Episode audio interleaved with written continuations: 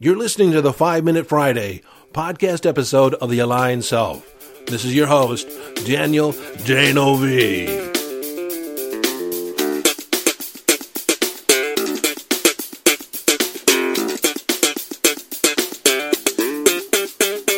Okay, 5 Minute Friday, a short and concise podcast episode of The Aligned Self designed to leave you with a question, an idea, a strategy, a tip, a hack in order to give you greater access to your conscious awareness, evolving your conscious awareness, or give you greater mastery over your mind. Well, hello, friend. Welcome into this five minute Friday.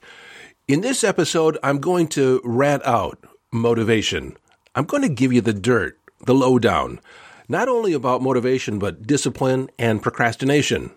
They're all kind of variations of a theme. Now, a lot of people create a goal, create an intention, and then they make themselves feel guilty because they don't have the motivation to follow through on it. So as a consequence, they tend to procrastinate or put it off, put off getting started, put off following through. They just don't feel like they're connecting to it and they feel guilty because they're not motivated.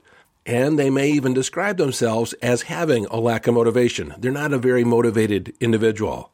Now, when I work with a client, one of the first things I look at is that true across the board? Like, if you're going to say that you're not motivated, you're not a very motivated person, does that translate into every area of your life, every situation? Do you have to motivate yourself to eat a piece of chocolate cake? Do you have to motivate yourself to go on vacation? Or sit down and have a glass of wine, watch TV, eat some popcorn, relax, chances are that's a big no. Chances are that those activities have a certain pull to perform on them. They are self motivating. Now, there are a certain number of individuals that need motivation to take a vacation because they see it as a waste of time. They see themselves like they associate pain with going on vacation. I, I don't believe that's healthy, but that's another podcast. So going back to these other things, these other activities that you have a natural pull to, to do, to eat, to, like, they're just attractive. And if that's the case, then you do not lack motivation. You just have motivation in the areas that don't really matter for you, that don't really count. So motivation becomes more a matter of alignment and not so much of discipline. And when motivation occurs as discipline, it's basically getting yourself to do something you don't really want to do. And why wouldn't you want to do something that you consider to be worthwhile? Like you create this intention and for some reason you just don't follow through. You can't, can't get yourself to take the right action. It's because typically we create these intentions, we create these goals, these outcomes, Yet we don't update our thinking. We don't update our belief system. And so when we try to fulfill on these new intentions, these, these outcomes without updating our thinking or bringing every, every other part of us up to speed, then we're not in alignment. There's a conflict. There's an internal conflict because otherwise, you know, if you create an intention and for some reason you haven't done it for years, but you've always thought it would be a good thing to do, you've associated a certain amount of pain, a certain amount of discomfort in fulfilling on that. And so that inner conflict will get in the way of you fulfilling on that intention. Now, one popular method of overcoming that, overcoming the inertia of old thinking, is referred to as being automaton, like a robot, automatic. It's also referred to as the three second rule, the five second rule, or the just do it attitude. Like, just do it. Forget the reasons why it was stopping you. Forget all that and just do it. Just show up. Step forward. Take the action. Make the call. And many times this is an appropriate strategy.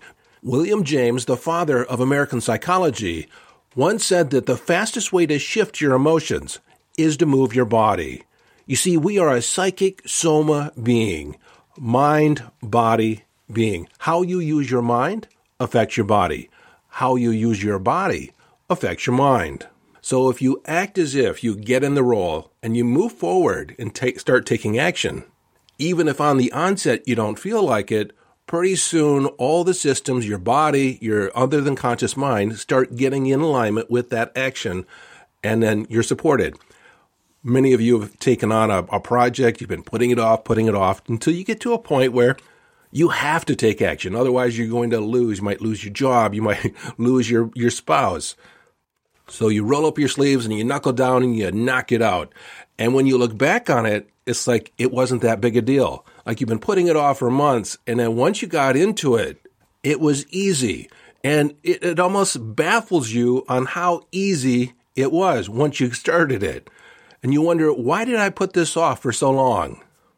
But while this process, this strategy of just doing it, you know, counting to three and taking action, counting to five, you give yourself a count of five and you must take some type of action. While that does get you moving, it's not necessarily in alignment with the law of attraction. You're not in alignment with that outcome or that intention.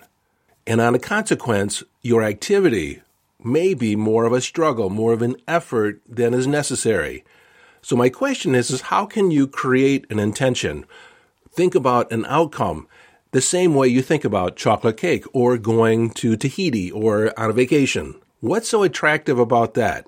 Can you create in your mind's eye the idea of going to the gym to be as attractive as, say, eating dessert? Well, let's break down the components. When you think about eating cake, you don't think about getting it out and getting the plate and finding a fork. It's that stuff is just incidental. It's like it's already done in your mind. You see yourself enjoying the cake.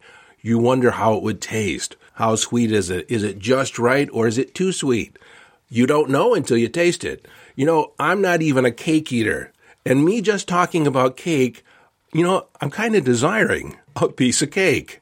But one reason why I don't typically eat cake is because it's not the taste, it's not the fact that it's sweet, it's how I feel afterwards. And so I see the consequence down the road. The same with donuts and a lot of other sweets. While I love the way it tastes, I don't like the way it makes me feel. And to me, in my mind's eye, I focus more on how it makes me feel, and that's enough of a deterrent not to do it. Now, there was also a time when I was not that, that fond of math. I didn't do that well in high school. I mean, I did okay, but I thought the teachers were, um, for lack of a better word, boring. And frankly, I did not find math that much fun. So as an adult, I had, I guess, a hesitancy to do anything with numbers. But during my time of tenure with Federal Express, one of the assignments that I had was to be a ramp agent. And so here I am in Chicago learning how to weight and balance a 727.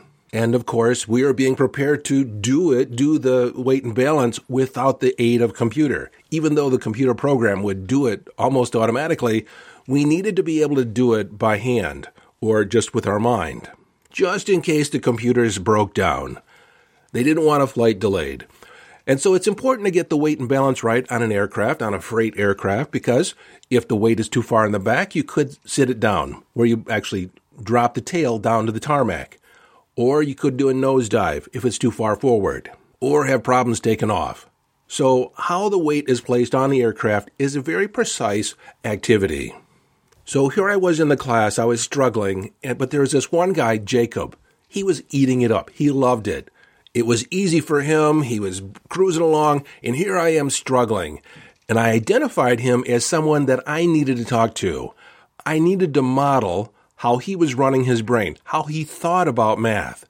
He had to have a secret. So, the end of that first night, I had a drink with Jacob. I said, Tell me about math. What is it about math that you love? And he began, Oh my God, I love everything about math. The world is made up of numbers. There's a relationship between numbers in everything you do. Every, like he started pointing things out in the bar, pointing things out, the proportion and, and how things work together. And he said, if you're diligent enough, there is always an answer to be found. Unlike relationships, he avoided relationships, but he had this relationship with numbers. And so I began to think if I could fall in love with numbers, if I could fall in love with the whole process, would it make a difference? So I tried that hat on. And that's the hat I wore from then on because it did make a difference. It made it a lot easier. It made it fun. See, all my past associations were getting in the way of moving forward on this 727, Boeing 727 weight and balance, which again dates me because they've retired that aircraft. Well, okay, I could talk a whole lot more on motivation because there's really a lot to say about how to make a, an outcome or an intention attractive to where it pulls you forward. It's a future to live into. Now, as we talk more about NLP and neurolinguistic programming and how that program will be available in my membership program, The Vault, very, very soon, probably already by the time you listen to this. But since we're dealing with the process of how we process a thought, NLP or neurolinguistic programming is very well suited to create an attractive future, a magnetic future. Well, until next time, this is your host and friend, Daniel D'Neuville, urging you to follow your bliss. Live your life from inner signals. Be inner directed as you live the epic adventure.